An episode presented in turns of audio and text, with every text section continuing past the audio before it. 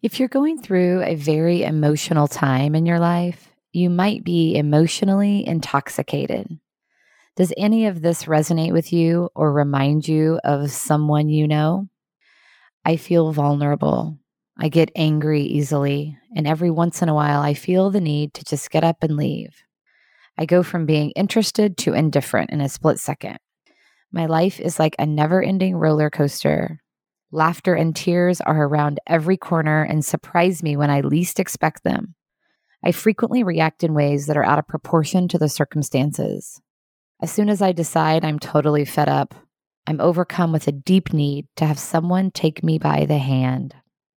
This is a tough, tough time, and many can relate to the feelings I've described. I can very much relate to these feelings. They describe my own on many days. They are the human response to a challenging season.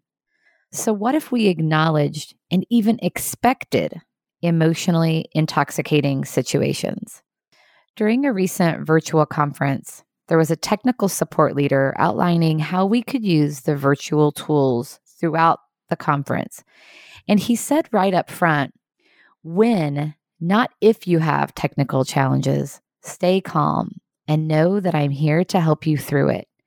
He went on to say, You might feel the need to freak out and throw your hands up and even leave the conference, but it's okay.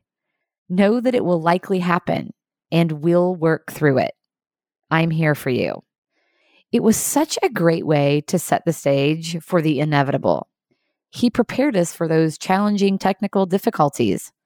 So, wouldn't it also be helpful in any other emotionally intoxicating situation if we prepared for them in advance, if we expect them and get ourselves in a place of readiness? The other helpful thing he did is to remind us that he's there to support us through it all. What a great leadership lesson. This is a time of uncertainty and there are no answers. But what we can always do is offer support to our team. Let them know that we're here for them through it all. I remind my team regularly that we are in this together, the good and the bad. Leaders don't travel alone.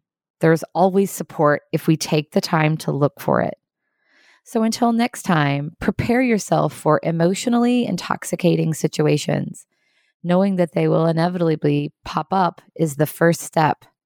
What resources do you have to help you lead through it? Who can you go to for support to help you through it? Continue to take care of yourself, my friend, and each other.